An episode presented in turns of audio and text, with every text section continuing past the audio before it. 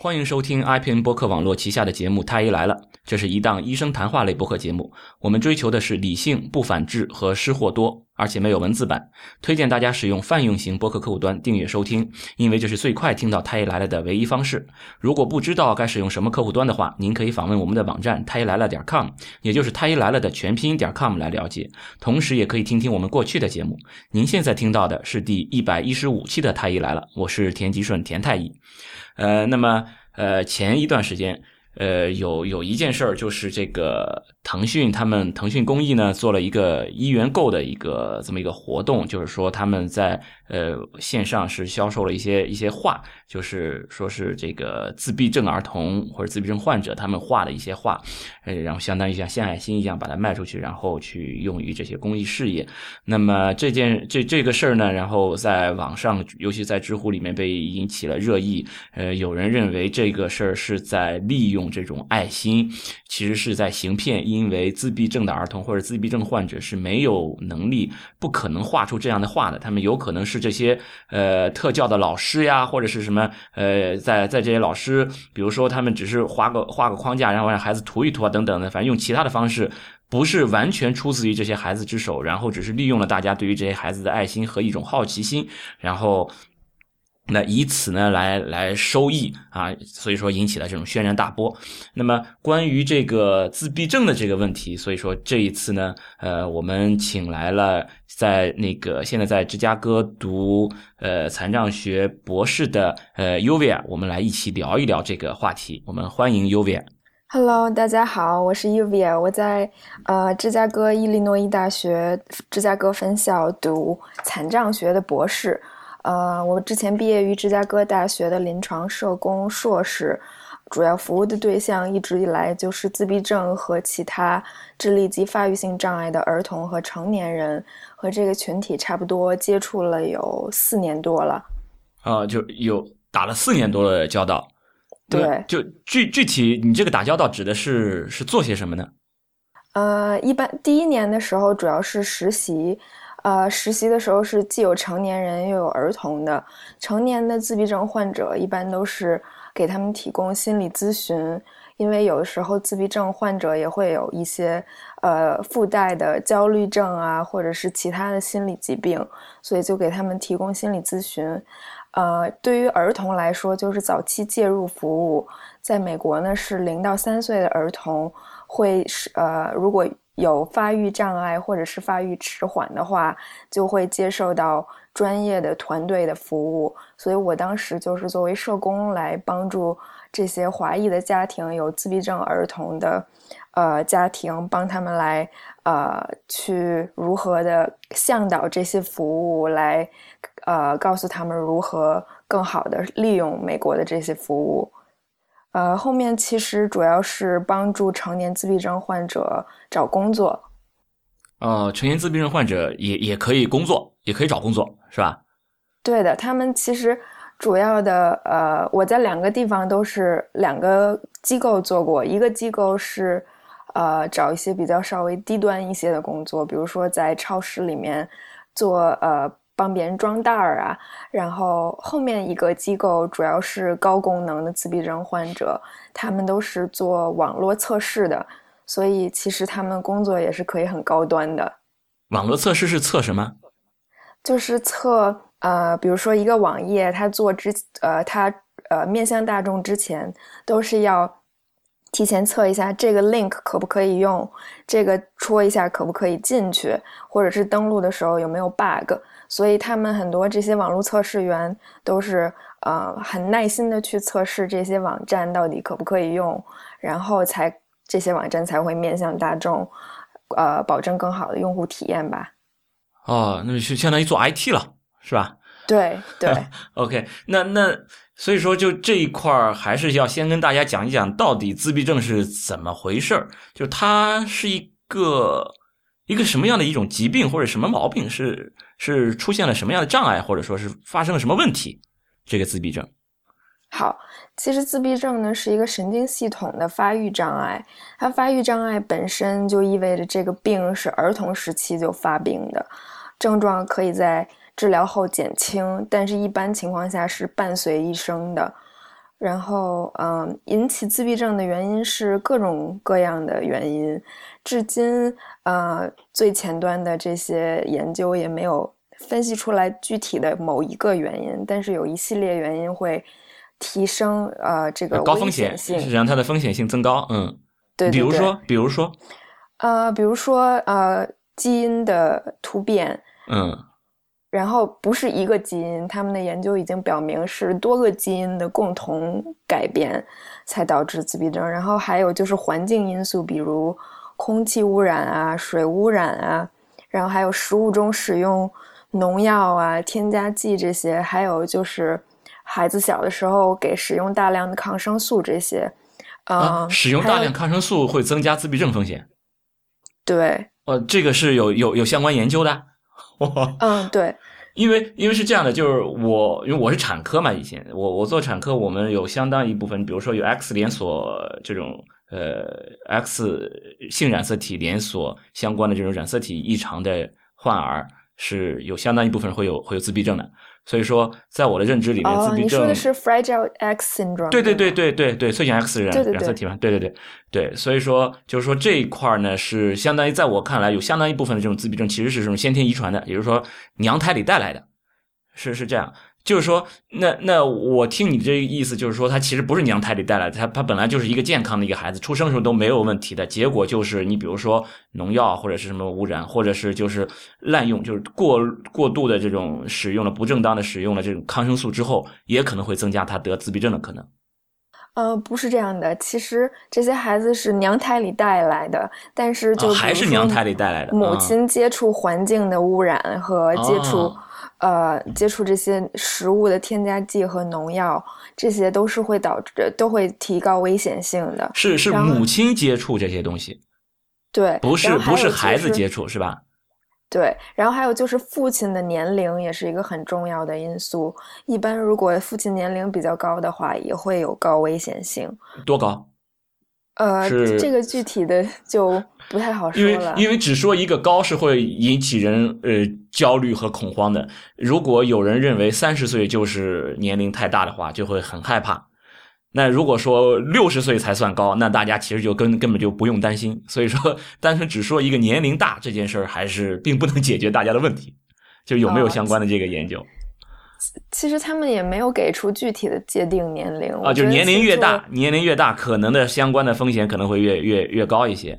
对对对，其实因为做这些研究都是看那个统计上有没有 significance，对，所以其实它即使是有高风险，也不是不一定会高到说高出百分之六十这样的这么严重，就就就是高高一点儿。对，就是明统计上是有显著的不同，就算高一点，就算高了。啊，对，这个显著性不同也要说，什么叫显著性不同？就是说，很多人觉得，哎呦，一和一百才叫显著性，还是说一和一万才叫显著性？其实我们不是这样，我们说的这个显著性不同是做一个统计学的一个分析，然后统计学分析认为这两个是不同的，它就叫有显著性不同。统计学上说。你和他是不一样的，我就说你就显著性不同。可能你和他的这个不一样非常非常的微小，但是只要统计学上认为你们俩不一样，我就说这个微小是够显著。所以说这个显著和老百姓认为的这个啊明显不一样，不是叫明显不一样啊，不是说它就明显的风险高，不是明显，不是这个意思，而是说统计学上认为你俩不一样，你就可以认为。呃，当我们这些呃一些死理性派说他俩有显著不同，当他说这个这句话的时候，你就可以认为他说的这句话的意思就是他俩不一样，你就可以把它理解成他俩不一样。那那么也也就是说，我我们认为就是爸爸年龄大，其实母亲年龄大也是一个高危高危因素，一样的。对对，还有就是呃早产啊，还有生产过程中的各种。问题的出现都会导致孩子会有这种高危的，有些孩子生产过程中出现脑瘫，也会也会对会有并发这个自闭症的风险。就是总的来说，自闭症是一个先天性疾病，是娘胎里带来的。对，但是呃，现在研究确实显示有一个降低危险性的方式，就是怀孕孕期吃那个叶酸。啊啊，对，这个是降低这个神经管畸形的风险，对对对。然后呃，但是很多情况下，这些孩子的这些症状明显的时候，都是在孩子两岁以后，所以很多家长就觉得，哎，我孩子出生的时候是好好的，为什么两岁以后才出现这些问题？所以有的时候，其实自闭症还是挺让人迷茫的。呃，所以说大家在两岁的时候发现它，以为是两岁时候才发生的，其实不是，你是那个时候发现，并不是那个时候发生。你突然发现了，其实它发生的时间更早一些，就是说它在娘胎里就已经有这个问题了，只是之前你没有意识到它是这个问题。对，所以其实很多家长认为疫苗会引起自闭症，嗯，是因为这刚好孩子是在对，正好那个时候在打疫苗接受，对对对，所以其实这个是已经被推翻了的，不不成立的。对，就这件事儿，就我们在以前讲疫苗的那一期里面也在讲，其实美国有很多反疫苗的组织，包括有很多的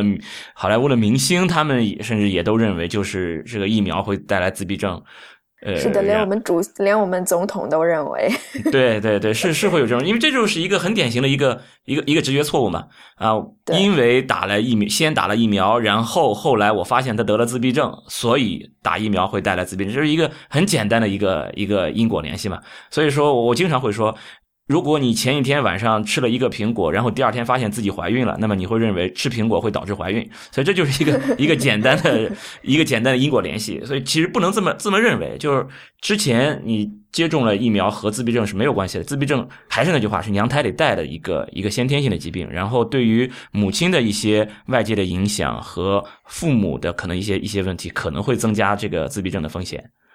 对。但总的来说，自闭症的原因还不清楚，只是说有这些有有有可能。你说用抗生素的人，或者说接触到一点点农药的人，这些多了多了去了，但是也不是说大家都得了，也只是说一点点风险，而且这个风险也是增加了一点嘛，是吧？对对对，所以其实最在美国的诊断呢，就是只有差不多不到百分之二的孩子是有自闭症的。哇，百分之二，我觉得很多啊。是吗？百分之二，最近几年一万个人。高。一万个人里面就有两百个，两百多，对吧？对对。那如果我现在有一千万个孩子，一千万个孩子，那就就二十万个自闭症，呃，是吧？好像好像你算对了。哇，那那这个量很多很多啊，二十万就这是十万，肯定是十万级别，对吧？你千万级别的孩子总是有的吧？我不知道美国有多少孩子哎。你就是这个这个发病率，我想全世界总是差不了太多吧。中国一年现在一年出生出生孩子差不多一千多万，嗯，一年出生一千多万孩子，就这里面会有二十万，二十万，对，是自闭症，对，我觉得是有点多，真的有点多。但是其实，嗯，呃，很多情况下这些孩子都没有被诊断，就是因为，嗯。就在美国嘛，这些诊断情况就是白人，他们可能会会比比百分之二更高，就到呃每四十个孩子里面就有一个。但是对于少数族裔的孩子，可能就会更稍微更高一些，比如说美亚裔啊、呃非洲裔啊和呃呃拉美裔就会差不多可以高低到百分之一左右。这个原因呢，就是很多很多研究已经证明。跨种族、跨家庭、跨经济能力水平，自闭症都是存在的，不会说因为啊我们是白人，所以我们的这个危险性比较高一些。其实原因就是因为他诊断的失误、诊断的漏漏诊，所以很多孩子不是还是那样，不是你没得，而是没有发现。对，所以很多孩子他有这个问题，但因为他比较高功能一些，对于。其他族裔，一个是诊断的漏诊，一个就是家庭的这个对于这个重视程度比较差。对，嗯，那所以说这个自闭症是是怎么？它有什么表现呢？它的表现呃，主要就是社交和语言上的障碍，呃，有刻板，还有刻板的兴趣和刻板行为。这个概念呢比较比较难懂一些，我就给举个例子吧，就是。某对某一个物体的这种痴迷，比如说，呃，我们有的时候小孩子看这个玩火车的时候，都是假装自己在开这个火车，出出出。但是对于自闭症儿童，他可能就是盯着那个轮子玩玩一个小时，他就是不用这个火车本身应该有的功能去玩，而是找一个部位，发现这个部位很感兴趣，可能转这个轮子转半个小时。哎，但是相当一部分孩子会这样，就是他不知，就是你比如说火车这个东西是大人。是成人在给他赋予这个东，这个东西是火车，所以说我会关注这个火车整整个这个事件它的这个功能啊，它的这个好玩程度，它的它的情况。但是对于孩子来说，他并没有被定义这个事情，他不知道他，他只是看到有这么一个有这么一个东西，有轮子，有仓库，有有有有些车皮等等，他看到有这么一东西，那么他会。他会去关注不同的物件会去玩不同的地方，并没有把，就是说，你觉得是成人来说是想要把这个火车啊当成火车在在轨道上开，但对于孩子来说，他有可能会把它倒过来，就是玩那个轮子，刷刷刷就转着玩，这完全有可能，因为他并没有被告知、被被定义这个东西啊。对，但是对于自闭症儿童的这个所谓的刻板兴趣和刻板行为，意思就是说，他对这个轮子有一个。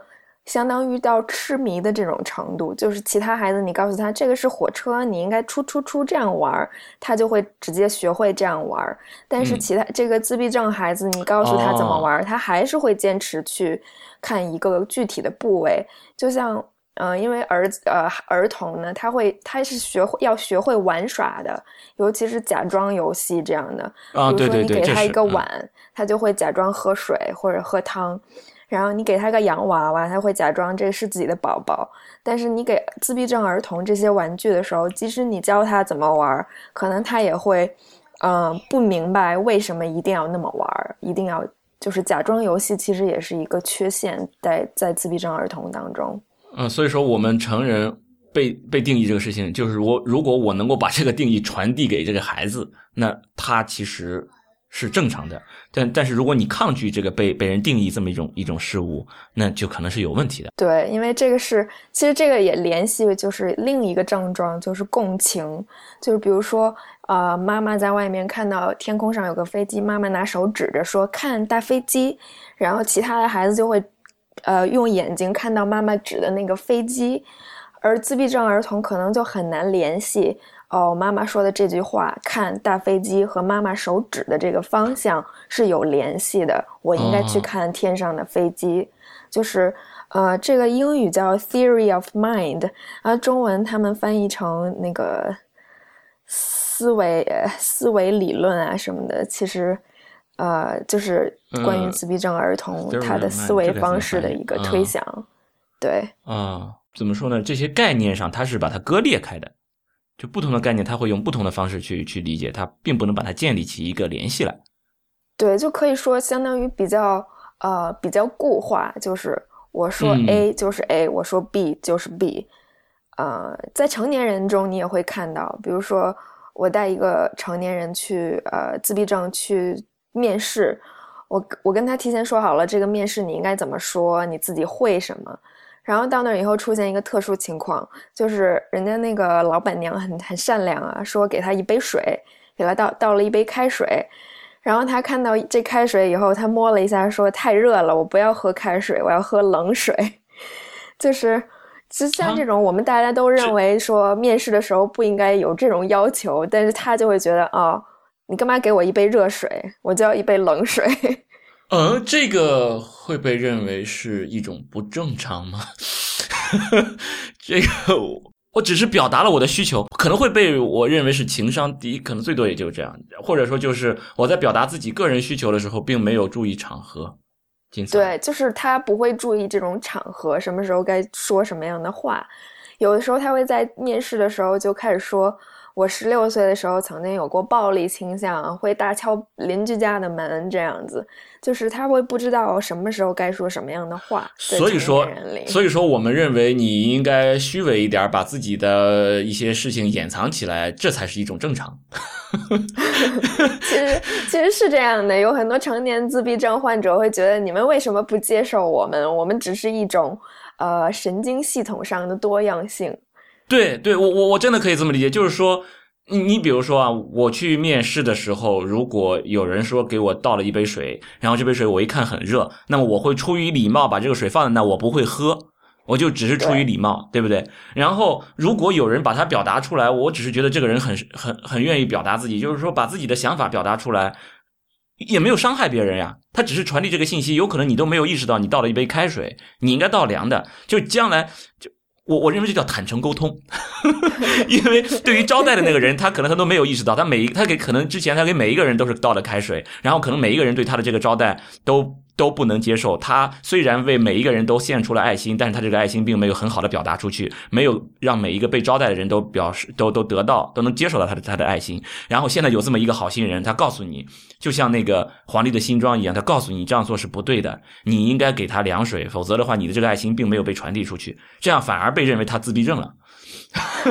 没有没有，其实这个只是一个表现而已。最主要自闭症的诊断还是要从儿童期就有这种语言和行为上的这些问题，还有他社交上的这些沟通问题，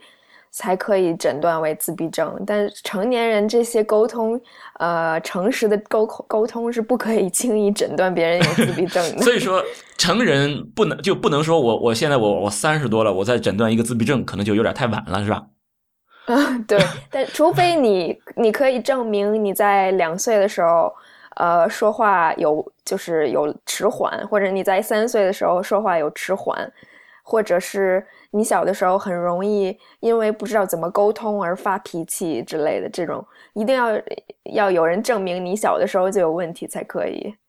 哦，然后你看这个沟通的这个问题是这样，因为我们女儿就是说话比较晚。然后到现在他已经四岁多了，就是有些字吐字也不是很清晰。那么就是在这种说话比较晚，就是你刚才说这种语言上这种障碍，就是其实说话比较晚的孩子，或者说语言上呃表述不明显，就是说话哎呀老是表达不出来，会有些着急，这样的孩子也是有很多的。那么他跟自闭症会有多少联系呢？呃，一定是要有刻板行为和刻板兴趣，还有就是其他的，比如说对于每天。都要有同样的作息，不能有改变。如果打乱呢，会发脾气。还有就是，呃，可能还会有些儿童会有感统失调，一定是要很多。感统失调是怎么样？感统失调就是，比如说我们正常人感官上可能，如果一个很很很大的声音的一个救护车走过。我们就捂住耳朵就过去了，但对于自闭症儿童来说，他们可能会会觉得这是非常，他们的感官可能会让他们感到这个是一个非常非常难熬的一个事情，就是会引起他们焦虑啊，或者是发脾气，就是对于他们来说，他们更敏感一些。嗯，你前面前面说了，除了感统失调，还有就很多这种症状。对，就是很就是至少要有啊哈两个。等级的症状同时存在才可以，一个是社交和语言上的障碍，还有一个就是呃这个刻板行为和刻板兴趣。然后这两个要同时存在。对，这两个要同时存在，而且要在你啊儿童期就发生，而不是在你成年以后才发生的。啊，就刻板行为，比如说我。我总是要做一件事情啊，刻板行为不是总是做的事，而是说就做这个事情一定要按某一个顺序来做，这叫刻板行为，或者重老是重复去做。对，或者是说，呃，有的时候他会来回来去的在房间里走走走圈儿，呃，或者是呃，有些孩子会摆手，就是嗯，把手放在耳边，这种很刺激。其实正常小孩也会做，就会对，就会好高兴啊，然后在耳边这个摆手，但是。自闭症儿童呢，他就做这些动作的几率就会更高一些，这是一种刺自我刺激的刻板行为。所以说，你看，就你说的这些，你比如说，我从我女儿身上都可以找得到。她一开心，她就是会 晃晃手，不停的晃手。而且你看，她晚上睡觉之前一定是按照这一个顺序刷牙、洗澡、讲故事等等的，她一定按这个顺序来。就每天。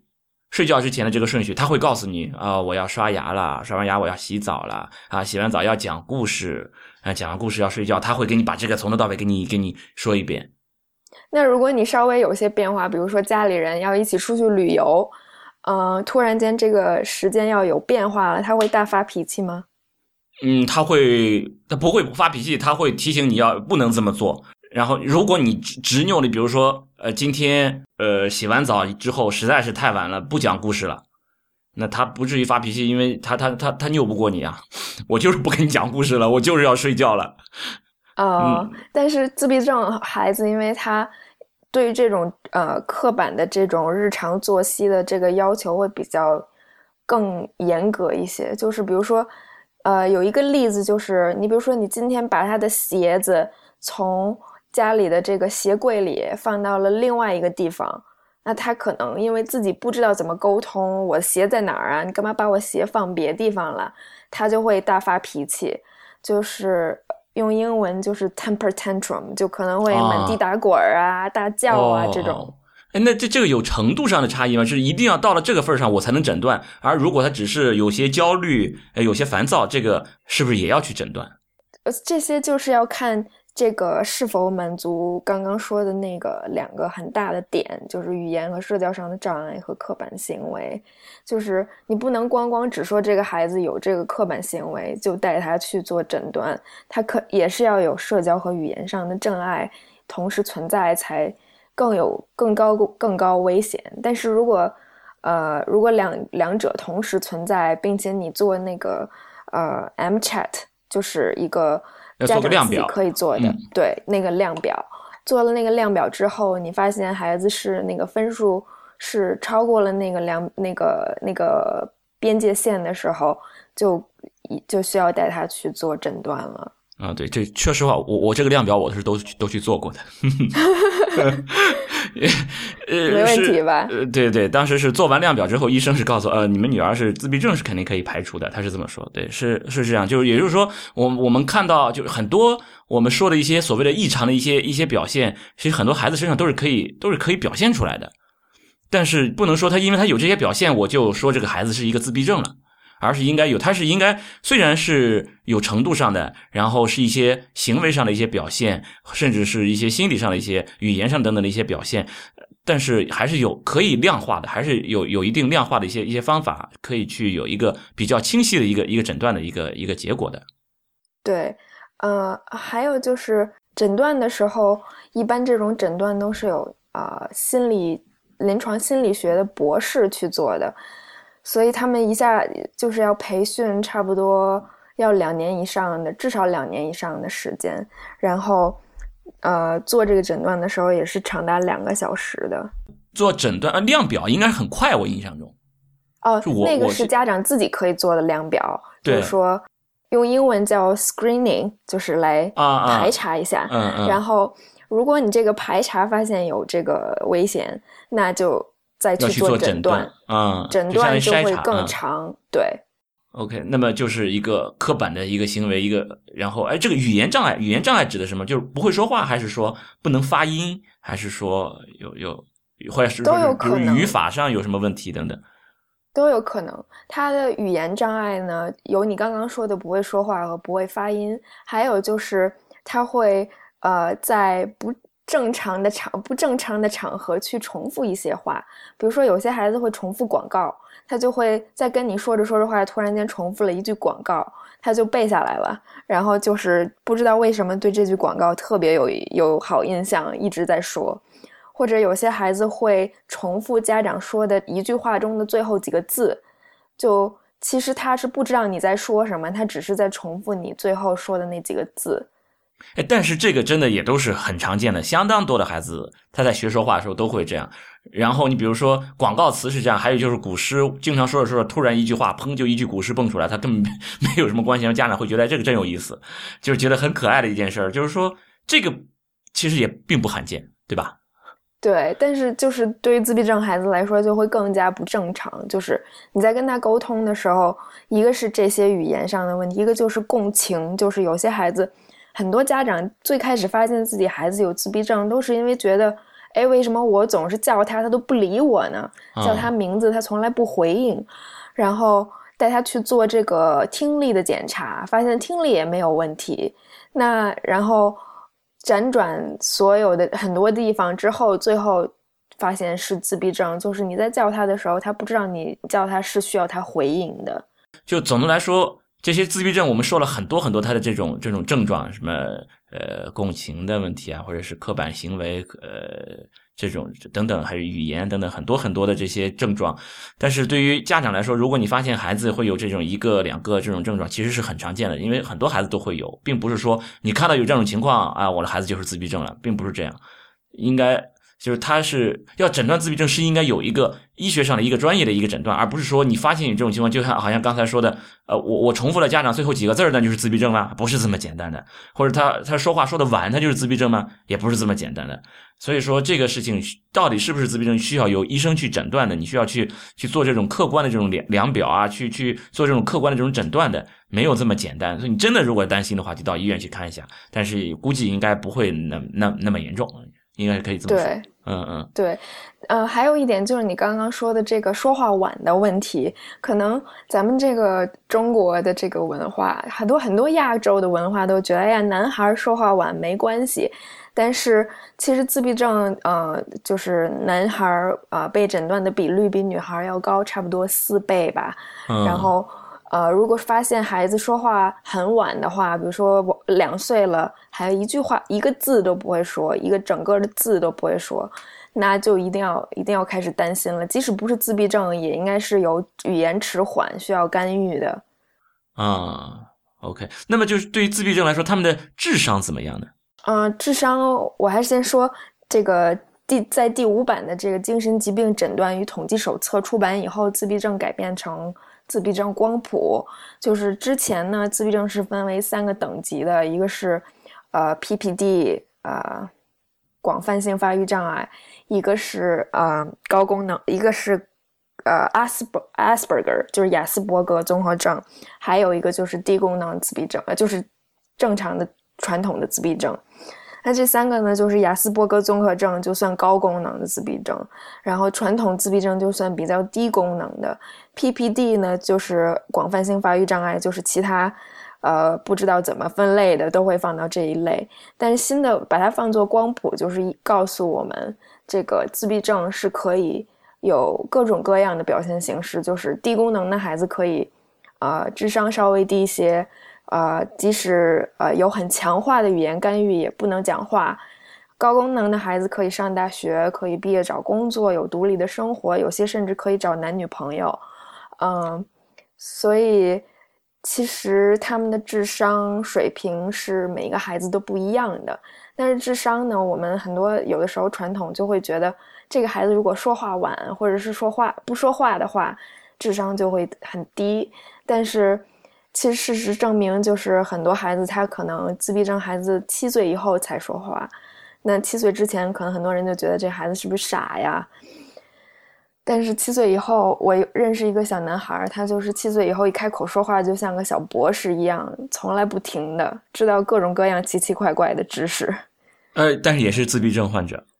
对，但是就是他语言的这个迟缓到一定程度和社交。沟通的迟缓到呃一定程度，这个还这个男孩其实也是有感统失调的。每次我们一起上社交训练课的时候，他都要找个垫子给自己裹起来，就是要藏起来。为什么呢？因为就是我不知道你有没有看过那个天宝那个电影《天宝格兰丁》啊，《Temple Grandin》那个电影，就是啊，就自闭症。就是他电视电影中就是表现他去大学，呃，上在宿舍里住的时候压力特别大，特别容易焦虑。就是自闭症孩子很容易焦虑，因为他容易这个感官上，呃，英语叫 overload，就是过度，嗯，过度负荷，嗯，过度负荷，对，嗯，然后，嗯，所以天宝在那个那个电影里面就发明了一个那个叫拥抱机器，就是那个机器就会。把它挤在一起，就像小孩子，如果他焦虑的时候，就会妈妈爸爸紧紧抱一下，可能他就会稍微呃缓缓解一下他的情绪。所以自闭症孩子就会因为他的这种感官的这种过度负荷，他就会需要一个一个被拥抱，或者是把自己裹起来、藏起来这种的。然后感统失调这个词儿能不能解释一下？感。嗯，感统失调就是感官，嗯，统合的能力的失调，就是，呃，英语叫 sensory integration，就是呃，呃我就是感官的统合、整合的能力。比如说，像我刚刚举那个例子，就是呃，救护车通过的时候，我们捂住耳朵是就稍微好一些。但是自闭症孩子他因为感统过于敏感，所以他不能通过简单的捂住耳朵就能控制自己的这种不安的情绪，可能会可能会尖叫的就跑了，就这样会有这种呃，就是说，当他的感受不知道该怎么去排解，或者是怎么去缓解自己在感受上受到的伤害。呃，算不能算伤害吧，算过度负荷。啊啊，就是说啊，他在感受上，就假如他在感受上认为自己不能承受了，但是他又不知道该用什么方法去排解它，去去缓解自己的这种感受上的这种，你说的对，这种过度负荷。对，其实也不是他们不知道用什么方法来排解，很多孩子是知道怎么排解的。他比如说，有些孩子他一遇到这种紧张的情况，他摆手，或者是他那个找一个找一个角落里把自己藏起来，他是知道怎么去解决的。但是对于他们来说，可能这个刺激的这个临界点会更低低一些。嗯，就更容易被刺激到。呃，对，但是不是所有的自闭症孩子都有感统失调的，只有很、嗯嗯只有一部分的孩子是有感统失调的，所以，呃，其实感统训练对于自闭症儿童来说也是需要呃对症下药的，有这个需要的孩子才会才会管用，没有这个需要的孩子是没有必要进行感统训练的。OK，那么所以说，我可以这么理解吗？就是说，自闭症的孩子他们的智商如何，其实是随机随机的，不一定。就他对跟你是不是自闭症，呃你的这个智商和呃没有没有什么关系。是自闭症也可能有智智商高、智商低，不是自闭症也可能智商高、智商低，他俩关系不大。对，有些自闭症的孩子可能智商还比正常人更高一些，但是也是看某一个具体的方面。就像在美国，其实有有一些比较著名的自闭症患者，他们可以是呃音乐家呀，或者是呃动物学家呀这些。所以，所以说那个瓦特发明蒸汽机，他就老是盯着这个壶盖儿，他可能就是刻板行为嘛，就老是盯着。我们都是看那个壶是吧？就是他盯着壶盖儿，盯盯盯，最后哎，瓦特发明蒸汽机了。所以说，就是他的这个，所以就他是属于那种高功能是吧？正常是甚至高智商的自闭症有可能啊。其实流行文化，很多人会说：“哎呀，很多科学家，比如说爱因斯坦就有自闭症。”但是因为我们没有证据，我们没有跟爱因斯坦的妈妈沟通过他小时候是不是有语言迟缓和社交障碍，所以我们也不知道他到底是不是有自闭症。但是很多人是这么说。如果那个爱因斯坦小板凳那个传说是真的话，那么确实有可能啊，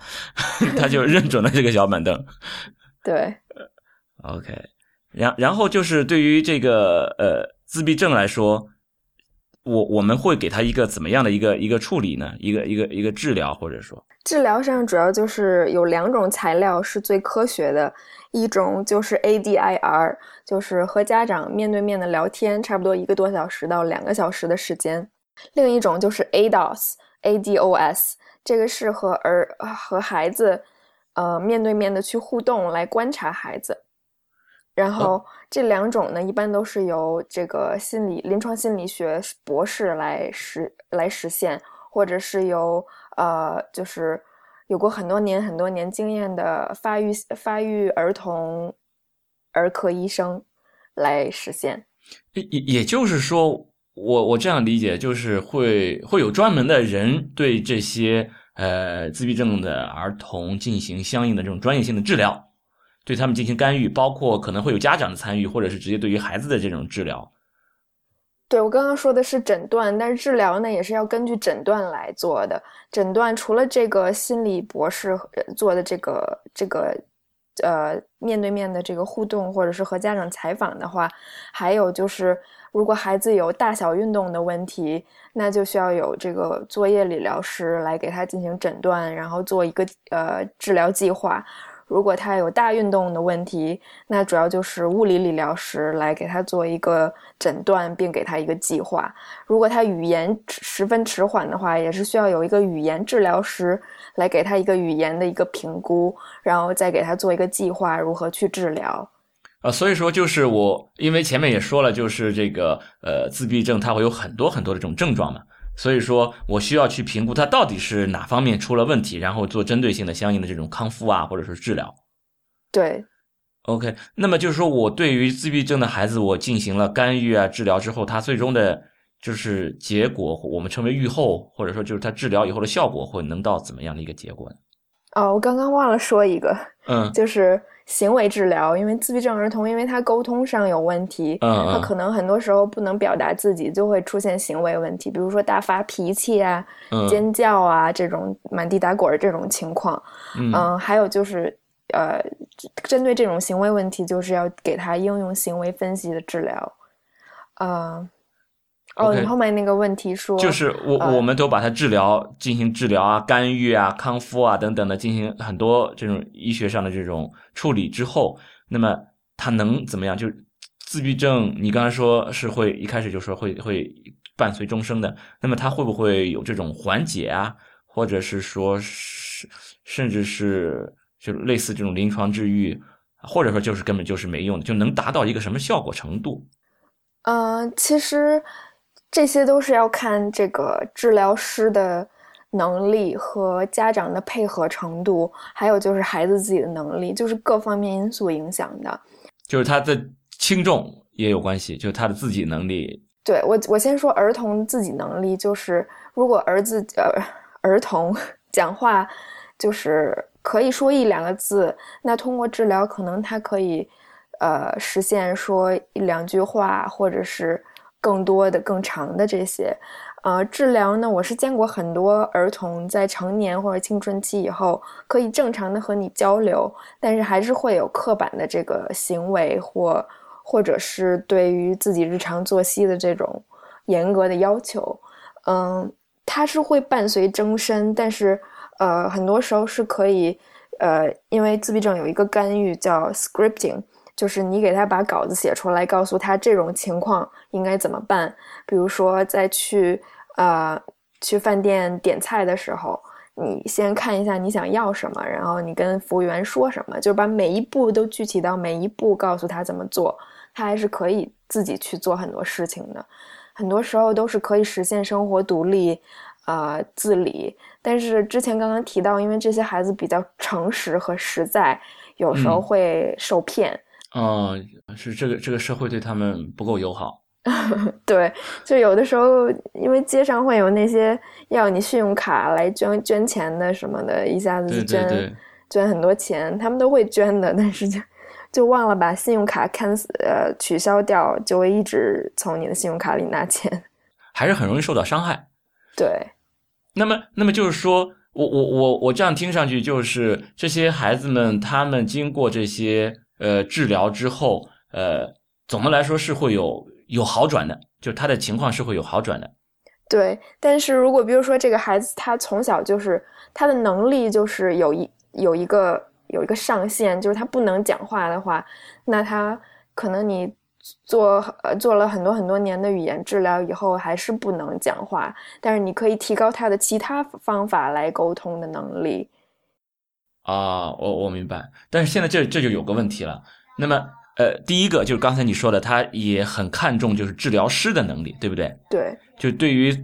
对于实施治疗的这个人的这个能力有依赖性，这就存在问题。也就是说，他没法标准化，对吧？就是说，我的这个治疗的方法，我并不能说这个方法好不好。就大家，假如大家都用这个方法去治疗，结果我治好了，我治了以后会有好转，你治了没有好转，我不能说是这个方法有问题，而只能说是人有问题。因为你说会依赖于这个治疗师，这是一个事情。还有一个事情就是说，呃，如果他有好转，那么到底是我治疗干预的结果，还是说他自己本身也是可以会好转的？就是随着他年龄增大，本身孩子。嗯，就一个一岁的孩子和一个十岁的孩子，他的智商一定一岁的孩子的智商不如十岁孩子智商，对吧？他的本身的这个智力也是在发育的过程中。那么，是不是一个自闭症的孩子，我即使不对他进行干预，他的这个随着年龄的长大，他的这个智力也会慢慢慢慢发育起来，让他的自自己的生活也能慢慢慢慢的这个自理。所以说，就是这个干预的方法有没有一个呃一个比较呃怎么说比较专业性的或者比较客观的一个衡量的一个标准，或者说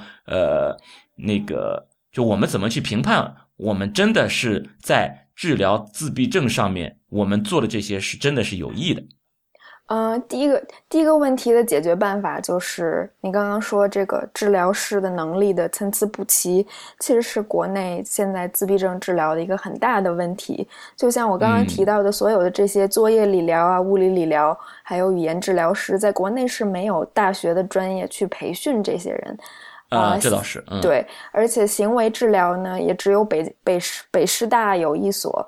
培训这个美国标准的这个应用行为治疗师的一个项目，也是今年才开的。所以如果没有系统的这种培训，那就很难来界定这个这个行业的能力。还有就是，呃，要有行业的监管。在美国呢，每每个这样的行业都是有行业监管的。比如说，呃，在伊利诺伊州，如果我是一个。语言治疗师，那我是要注册我的编号的，而且要每年保证我有继续教育的学分，才能保证我的这个这个证儿不会被吊销掉。而且，如果一旦发现什么伦理上的问题，或者是我治疗不利的话，那也也是可以被举被举报的。所以，那就相当于跟医生的职业职业证书是一样的。我现在要考有有有一个门槛，我要先考获取一个一个职业的一个一个许可。有有这么一个门槛，然后后续的我还需要对你的这个继续教育进行一些监管。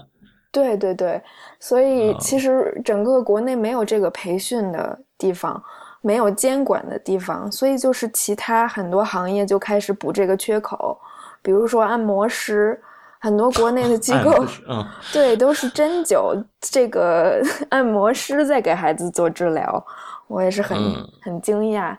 嗯。所以，其实国内现在的现状就是没有这种治这种培训项目，也没有监管，所以很多各种各样的乱象，比如说之前自闭症儿童佳佳在那个天道正气那个机构，呃，生病了没有人管，最后在那儿去世了，就也还是比较严重。还有北京市。一个自闭症的一个培训机构，每个月很贵的学费，告诉告诉家长，这个他们是用最高最先进的治疗方法，但事实上他们是在虐待儿童，会就是根本就没有在用这些，呃，这些循证治疗来给孩子提供治疗，所以其实问题还是十分严重的。嗯，就是说国内到现在都还没有一个规范的治疗这个自闭症的。一一一套体系，这个是没有的，但是在美国现在是有这套体系的，对，十分成熟。OK，如果要是这样的话，有这么一套体系，你看，你既然要去考证，对不对？那么你就必须要有一个标准，然后我要对你监管，也要有一个标准。你只有说我有标准了，才能去考核你是不是达到标准。对吧？对，那么就是你需要证明你的这个标准确确实实是有益的，就是说按照我这个标准去做，对于自闭症的患儿来说是对他们有好处的，是可以很好的让他们缓解病情，让他们可以更好的融入这个社会的。而如果不是按这样去做，呃，或者按其他的方法去做，都不会比这个好。那么应该是有很明确的这种证据来证明这一条的。对，现在很多研究都有证据证明这些，呃。呃，这些各种各样的物理理疗啊，作业理疗，还有语言治疗，还有这个应用行应用行为分析，是对自闭症孩童呃儿童的这个各方面的发展是有帮助的。而且，嗯，他们美国有一个叫国家标准计划，是专门研究哪些是被认可的这个循证治疗，哪些是不被认可的循证治疗，他们都是。有有分开这种等级的，OK，就循关于循证治疗，大家可以听之前有一期我专门讲过循证医学的问题，就是说我们是要有证据的，不能说我我拍脑袋就说，哎，我我之前我就这么治好过人，所以说我现在我就要这么治，我我或者说我师傅是这么都是这么治的啊，他是什么什么大师啊，所以说我就这么这么搞了，不能这么干。那我们是需要有有有这种循证的这种依据的。大家如果要有不了解的话，可以听前面有一期是专门讲这个啊。嗯，然后呃，刚刚你说是怎么为可不可以就不干预这个孩子就可以自己慢慢长大，然后就可以有各方面的能力？是不会的，因为呃，我就举一个最简单的例子，就是唐氏综合症的例子。嗯，在国内呢，很多唐氏综合症的儿儿童和自闭症儿童其实也是相相似的处境的，就是被认为是呃智商低，所以就不能去学校参与正常的教育，然后所以也没有各种呃对应他们能力的这些培训和能力训练，所以很多唐氏儿童就是他的他的能力就相比这些。呃，在美国，我见到很多唐氏综合症的儿童受到一定的培训和一定的支持以后，是可以上大学，甚至读硕士的。我有一个好朋友，就是他今年，呃，他和我同一年硕士毕业，现在已经拿到那个临床临床呃社工的这个临床证了。就是其实唐氏综合症啊，对的，唐氏综合症不一定都有这个智力问题的。啊，但是唐氏综合症的智力就大部分，这个是肯定是成正相关的，就大部分的唐氏综合症都是存在智力问题的，所以被称为先天愚型嘛，嗯。但是你不能说所有的儿童都有智力所以你不能说大部分的都有智力问题，那你就不去治疗他们，不去给他们。对对对对对，是的，是的，是的。而且你看，对于唐氏综合症的孩子，如果你。给予了足够的这种关爱、这种教育，或者说，或者是对于他足够的这种医学的正向的这种干预的话，是有机会至少让唐氏综合症的患儿获得很好的教育，甚至硕士毕业。对，还有就是脑瘫，在国内也是类似的情况，很多脑瘫患儿也是本来没有智力问题的，但是不让不让去上学，那肯定没法长的。嗯，哎，我我我我真的，我现在我有点激动，真的，因为我在我在产科。嗯，哎，我我在场上真的，哎，看到很多这样的孩子，在觉得很可怜，真的很可怜。是的，其实我，哎，我我真真的，我现在真的是有点有点激动，我真觉得这些孩子真的很蛮可怜的。对，在国内的环境下，就是没有接受没有接受教育的机会，很多家长，我认识一个中国的家长，他在芝加哥，他是近几年移民过来的，他就是自闭症的儿童，但是。问了很多很多学校，就是不收他家的孩子。找了一个私私有的学校，就是私立的学校，交钱去。最后校长、家长联其他的家长联名把他家的孩子踢出去。最后没有别的办法了，只能想办法移民。嗯，放弃国内的这个优秀的这个医生、护士的这些职位，来美国从头开始。真的哎，因为因为自己有孩子嘛，所以说。就特别特别觉得这些孩子特别真的很很可怜很可怜，真的，他们他们真的又没有做错什么，然后这个疾病，他们自己他们孩子自己他们他们的家长真的全都是很无力嘛，真的是很无力，就是哎，是的，而且因为这个监管问题缺乏，很多孩子还是受害者，这家长也是，哎，就是我们对这方面真的。根本就没有 没有重视他过，就没有把这个事儿当回事儿，因为 你先天娘胎里带来的，你就先天不行，所以你就应该是被淘汰的，活该。所以我觉得这些孩子，哎，对，就是这种呃优胜劣汰的心态，会让很多有可能实现自己天赋的孩子就这样磨灭了。所以说，嗯，国内的家长在。孕妇在怀孕的时候特别害担心自己的孩子会出现什么问题，因为他们知道，如果他们的孩子真的要是有这种问题，他们的孩子就是被淘汰的，太可怕了。他是一个人呀，他是一个人就被这个社会给淘汰了。说，对，我操，他生出来了呀，就是，还有一个就是，其实这些，嗯，在美国，它有一个统计，就是说有百分之二十的儿童都会有发育迟缓。就可能这些发育迟缓迟缓的儿童，他也是有有各方面的这些需求需要被治疗。那在国内就是就是那个傻子，班里的那个傻子，或者是那个弱智，对对对对，我们就叫就是一个傻子，就是一个弱智嘛。对对，就这些人，你先天不行，所以说你就什么起跑线上你就已经输了，对吧？对，因为竞争压力太大了。既没有给他们足够的一个一个一个环境一个氛围，更没有给他们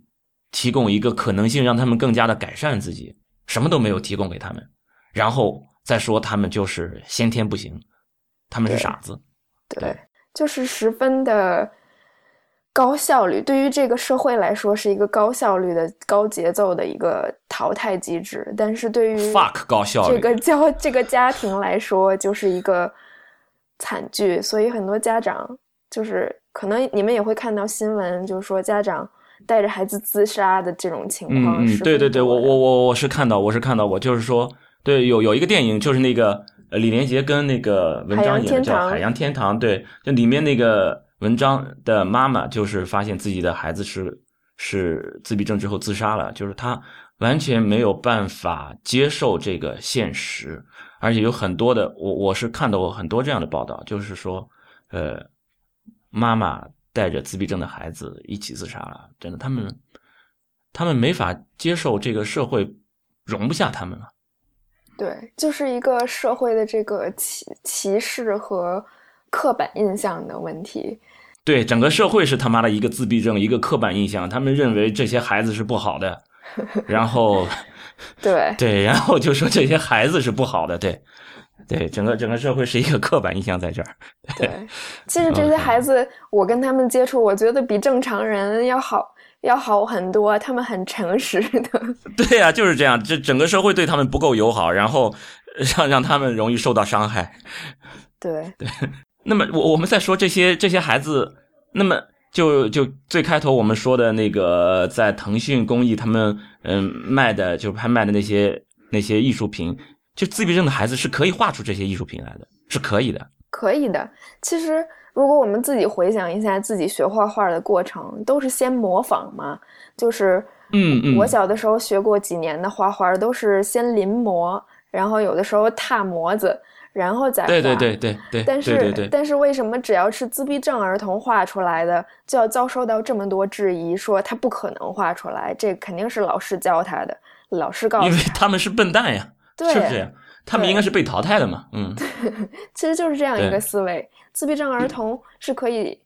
可以有不同等级的能力，不同等级的天赋，都是可以的。而且其实有研究证明，他们的这个视觉能力比呃听觉就是其他的感官能力要强很多。所以那个天宝格兰丁是发明那个无伤害的杀杀那个家畜，给他们设计一个无害的这个一个环境来杀他们，就是在他们死之前不会有焦虑和痛苦。其实他是观察这些动物的这些情绪。和这些感受，然后他又有很强的这个，呃，画图的能力，就是他思维就是画图的图画的思维，所以他就是自己动笔设计这个这个屠宰场的这个呃友善友善屠宰，所以所以其实他们有有的时候，而且还有一个治疗的这个呃循证治疗，就是用图片啊给他们制作这个沟通的这个。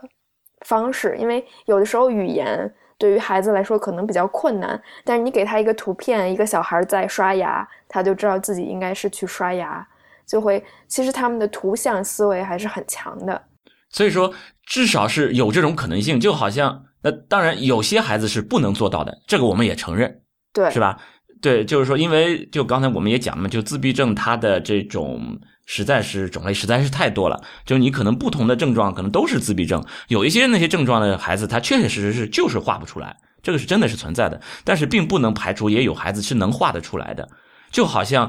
确实大部分的唐氏综合症的患儿他们是智商是有问题的，智力是有问题的，但是也确实你不能排除有一有的这个唐氏患儿他将来就可以硕士毕业，对，就像呃，其实。美国这边做的这种全国性的统计，大概是有一半的儿童是高功能的自闭症，就是他没有不伴有智力障碍的啊。对，所以这个比例很高的嘛，嗯。对，其实但但国内呢，一般情况下都是比较严重的孩子才会被诊断，因为比较轻的孩子就在班里当傻子、当傻瓜就过去了，然后严重的诊断，所以。可能也是会给这些特教老师一个刻板印象，就认为所有的自闭症孩子都是这种比较严重、不能画画的。对，所以说，那之前我们也在在在知乎上有一个问题嘛，就是为什么中国的这种阅读障碍的孩子很少？就因为这些阅读障碍的孩子，我们都当他是是是笨蛋嘛，当他们是是弱智嘛？对对，就是就是说，其实是我们并没有给予很好的诊断。那么，因为没有很好的诊断，既然诊断不出来，你就不可能给予很好的处理、很好的治疗。也就是说，其实是我们的相关的这些疾病的诊断和治疗的落后，使得这些孩子并没有获得更好的医疗的这种看护、医疗的这种处理，然后让他们的生活质量其实没有更好的得到了一个一个一个提升。对，就是大概就是这个意思。还有就是因为诊断和这个服务的这个脱节，因为。嗯，你像咱们去医院嘛，要是感冒，如果这个医生说你这个去开药，你就去开药了。但是自闭症呢，你在医院里面找个医生诊断了以后，你去哪儿给孩子找服务，去哪儿给孩子找特殊教育，都是就是推拿针针灸了就去，对不对？就对，对你你没有你没有相关的处理啊，你没有相关的治疗呀。对，所以说，其实当我们在说有些自闭症的孩子是可以画出这样的话来的时候。我们其实要表达的一个意思就是说，你要知道，即使是他有先天性的疾病，即使他真的是在神经系统、在精神上、在心理上是有疾病的一个孩子，他其实也是有他的一个价值的，而且他并不比其他人差，他可能还还会可能在某些地方可能有比其他人更好的地方，即使是说白了，他在各个方面都不如其他人，他仍然是有自己生存的一个价值的。是的，也也对，也就是说，他其实可以做得更好，只不过他没有获得足够的社会支持，从而影响到了他的生活质量。就是说，这些得病的孩子们，他们是真正的受害者，而而。而我们可能整个社会没有给予他们足够的重视，给予足给予他们足够的这种社会支持。就我们对于他的这，包括在医学上的这种支持，都还是落后的，都还是不够的。这是我们应该去审视，应该去去去认知到。然后我们应该做的是重视这些孩子，能够接纳这些孩子。然后我们尽我们所所能的，应该在社会上给他们提供支持。然后在医学上，我们应该在这方面去。赶紧去跟进，我们建立我们相应的这种诊疗的这种规范，然后我们处理这种市场上等等这些乱象，能够让这些孩子能够有机会可以呃在在在生活上能够有所提升，让他们的生活质量能够得到改善，然后。如果你真的想让这个社会有有有效率，比如说创造更多的价值，这些孩子是对这个社会肯定是会有价值的。就是我们为他们做出这些付出，你即使从一个纯粹的一个，你比如说叫那个那个那那那个词儿叫叫什么？投入产出比吗？对对，即使从这方面去考虑，你为这些孩子去做出一些付出，也都是值得的，因为他们真的是不管怎么样，他们来到这个世界上了呀。对，其实美国有很多研究表明，就是如果一个孩子最终他通过培训和呃这种教育，能够走到社会上去参与工作的话，反而其实是给国家和呃纳税人省钱的，因为他不会坐在家里天天收这个这个福利的钱，也不会说经常去医院，不能自己通过自己的这个能力去付自己的这个。呃，生病的这些钱，对，就对这个功利性，就我即使是从这个功利的角度，纯功利的角度，其实为了这些孩子，你去做出一些付出都是值得的。更何况他们还都是已经来到这个世界上的一个个的生命，我我我相信他们都应该是得到应有的一些尊重。然后我们确实对于。至少国内对于残障人士就不用说了，对吧？国内对于残障人士真的是不够友好。然后对于这些孩子，他们是一种先天性的这种这种疾病，然后又是这种呃神经系统上的这种问题，我们就真的传统上对他们真的是太不友好，真的是太不友好了。对，其实呃，我想说的就是，嗯，统计上差不多有百分之十五到二十的人，所有的人口都是有残障的。无论是先天的还是后天的，精神上的还是肢体上的，所以其实我们每五个人之中就有一个是需要我们去给他们提供支持和保护的。所以，其实如果想一想的话，不是只有百分之二的自闭症儿童，还有其他的对对对对对对，是的，对。所以说，即使是他的发病率这么高，又怎么样？我。或者说，我们如果知道他发病率这么高，我们是不是真的应该对他们引起足够的重视了？不是只是简单的把他们的这些作品拿出来，呃，拍卖，然后把这些得到的这些款项用于他们这些治疗，而应该是不是再有更多的对他们这些投入？既然在美国已经有相应的这种规范的这种诊疗了，我们是不是就可以把它就就就学过来，然后做相关的研究，把他们本土化，然后对我们的国内的孩子进行一些规范的一些一些治疗、一些一些诊断？我觉得是 可行的，但是需要很长时间的这个行业的建设。就像其实现在国内的心理咨询行业也是，相比美国的行业，相当于是落后二三十年的，没有行业的这个整，没有行业的监管机制，而且爆出各种的这个受访者的来访者的这个被侵害的这些事件，所以。其实可能都是呃一点一点的往前走，但是需要再加快一些这些速度，省得免得一代孩子都错过了这些机会。在新加坡、台湾、香港和啊日本都是有特殊教育班的，就是融合教育和全台湾叫全纳教育，就是让孩子随班，但是给他提供各种特殊服务。而不是说单纯的把孩子踢出学校，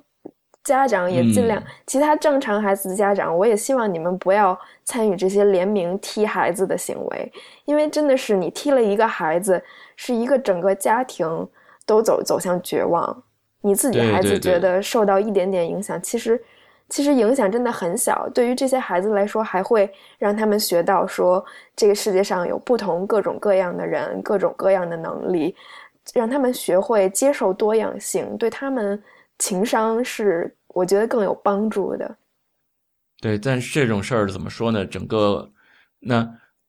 我我我们认为现在国内之前我们也做了很多期的，你比如说关于那个舒缓医疗，就对于临终关怀的这方面的。呃，这些我我们也都是差距都有很大，等等。对于疼痛上的，我们的差距都很大。也就是说，总的来说，我们对于国内就中国人，我们自己的这个生活质量，其实我们都还没有做足够的重视。可能就是我们的发展的比较比较慢吧，对吧？就是说，我们可能还没有到那个份儿上。然后，包括之前我们也聊过关于孩子的这种性教育的问题，其实就是说很多事情。呃，我们都还没有发展到，但同时这个发展它不是某一个方面的，就是说我就把美国的这一套东西都学过来，然后就可以用了，不是这么简单。真的，你说当家长都还联名要求把这个孩子踢出去，就都还排斥这些孩子的时候，整个社会对于这些孩子都没有足够的宽容的时候，那单纯的只是某一个专业领域的这么一个进步，可能也它的有效性也都是。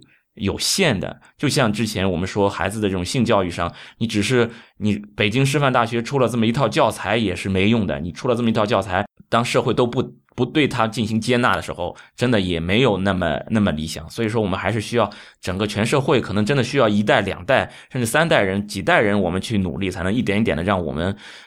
大家的这种生活的质量上能够有所有所改善。只能是一点一点的改善，可能真的没有那么快。嗯。嗯，我觉得其实，呃，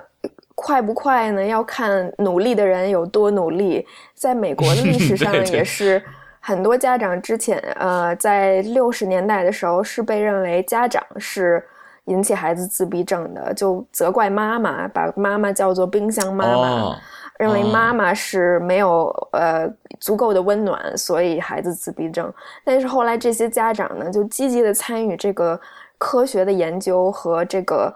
治疗的研究，有些有钱有资源的家长就会往这些这些方向去投。如果哪个学校有有意向说他们要做这些研究，他们就会大手笔的去投钱。像美国的最大的这个 Autism Speaks，就是自闭症之声，他们就是一对呃自闭症孩子的爷爷奶奶开的，就是。有这个钱和资源给这些方向去投的家长，我觉得还是可以行动起来的。他们大概花了二十年左右的时间，就基本上把所有的这些什么呃，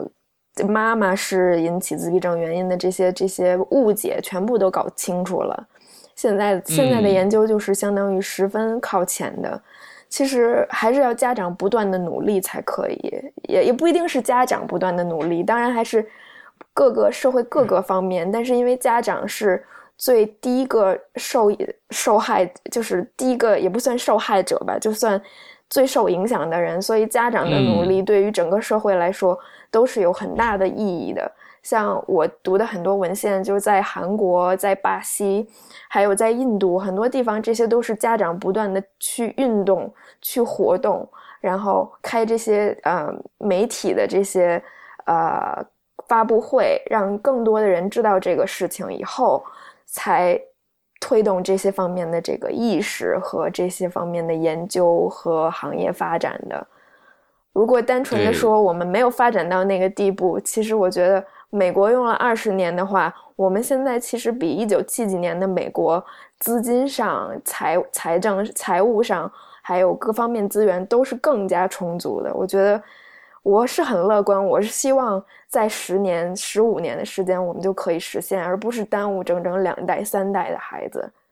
OK，真的真的是这样，就是说，我们首先我们真的要要先重视起来，要要要认为这真的是一件事情，而且是可以解决，就通过我们的努力是可以去，至少比现在要好很多的，去去去解决的这么一件事儿。然后相关的，那至少我们听过我们节目的人，假如你周围有这样的自闭症的患儿，假如正好你的孩子正好和自闭症的患儿在一个学校里面，至少你不去做，去联名把他赶走了这件事儿。这是至少的，然后你不去做说，呃，哎，你去去数落别人。当你不清楚自闭症是怎么回事的时候，不去把一个什么问题归咎到人身上。你知道这是一种疾病，这至少先有这么一个一个认知，然后相关的这些专业的，我我们再去去去去学习相应的这种这种诊断和和治疗的一些一些一些方法，然后相信对，应该不用不用两代三代。也希望如此，嗯，对，我觉得还有就是大众如果看待自闭症的话，不要，呃，尤其是很多成年人会觉得自己有自闭症，因为自己不爱说话，不要把这个自闭症的这个概念和其他心理疾病的概念弄混，因为很多人会觉得自己活在自己的世界里就叫自闭症，但事实上，自闭症是一个从娘胎里带来的一个发育性的障碍。不要这样把它和一其他精神疾病混起来，也是很重要的。嗯，其实就不管怎么样，就即使是有这种心理或者是精神上的疾病，就是说我我我们对于这种疾病，就它都是一种病，就好像你你你心脏有疾病，或者是或者是骨折了等等，这都是些疾病。对于这些疾病，我们就是有要有一个怎么说一个正确的一个看待它的方式，就是说这个人在遭受一种创伤，只不过这种创伤它到底是来源于。肢体上的，或者是器官上的，或者是心理上的、精神上的等等等等，它都它都不同，但是它都是这一个人在创在遭受一种创伤，处于一种疾疾病状态。对于这种处于疾病状态的人，那你说怎么办？如果他最好的方法就是我们能够给予他足够的支持，然后希望他早日康复，然后专业上就是给予他足够的这种医疗的这种这种干预，能够让他。尽快的能够改善自己现在情况。你想想，当你的认识的人他得病了，你会怎么想？你应该去到医院去看望他，对吧？你还会去问问，哎，我去看望某某某手术的人，我要带什么什么补品，对吧？这是一个正常的应应该一个反应，而不是说啊，他得了病了，哎呀，我就要疏远他，这个人真不行啊，他真笨啊，或者等等等等。他只不过就是你得病的这个位置，一个是你可以看得到的啊，骨折了，对吧？或者是你没有看到的这个人。你你你会把一个病，比如说精神上或者生理上或者心理上的一种疾病，你会把这个病和这个人给对对等起来，那这个其实是是不应该的。就是这个人他其实也是在经历一种一种疾病状态，他其实也是在遭遇一种不幸。我们要做的应该是支持他，然后让他尽可能的能够能够康复起来，或者至少能够让他们的这种疾病病痛能够尽可能缓解。对，就是给足够的这些呃医疗上和社会上的支持的话，这些人。不仅这些人不会觉得他们是被排除在外的人，而且未来的年轻人如果有孩子，也不会因为自己有孩生了一个脑瘫患儿或者是唐氏综合症的患儿而觉得绝望到要自杀的程度。对对对，这个真的真的，一一说到这个，我会想起来很多很多在产科的时候的一些一些家长啊，一些孩子，真的，哎，想想真的是可怜。是，嗯，呃，就是我和知乎上的 Jessie，他现在是在美国做，呃，做这个应用行为分析治疗的博士。我们会在呃未来一年的时间里嘛，写一本写一本科普性的自闭症循证治疗的知乎的电子书，希望大家可以关注一下。呃，其他就没有，就是给这些自闭症患儿和家庭更多的支持，不要给他们一些呃冷言冷语和比较呃批判的眼神吧。嗯，好。那么本期节目我们就先到这里，谢谢大家的收听。太医来了的网址是太医来了点 com，也欢迎大家在社交网络关注太医来了。我们在新浪微博叫太医来了，在 Twitter 跟微信都是太医来了的全拼。同时也欢迎大家收听 iPn 播客网络旗下的另外几档节目：一天世界、陛下观、无次元、硬影像、流流行通信以及时尚怪物。拜拜。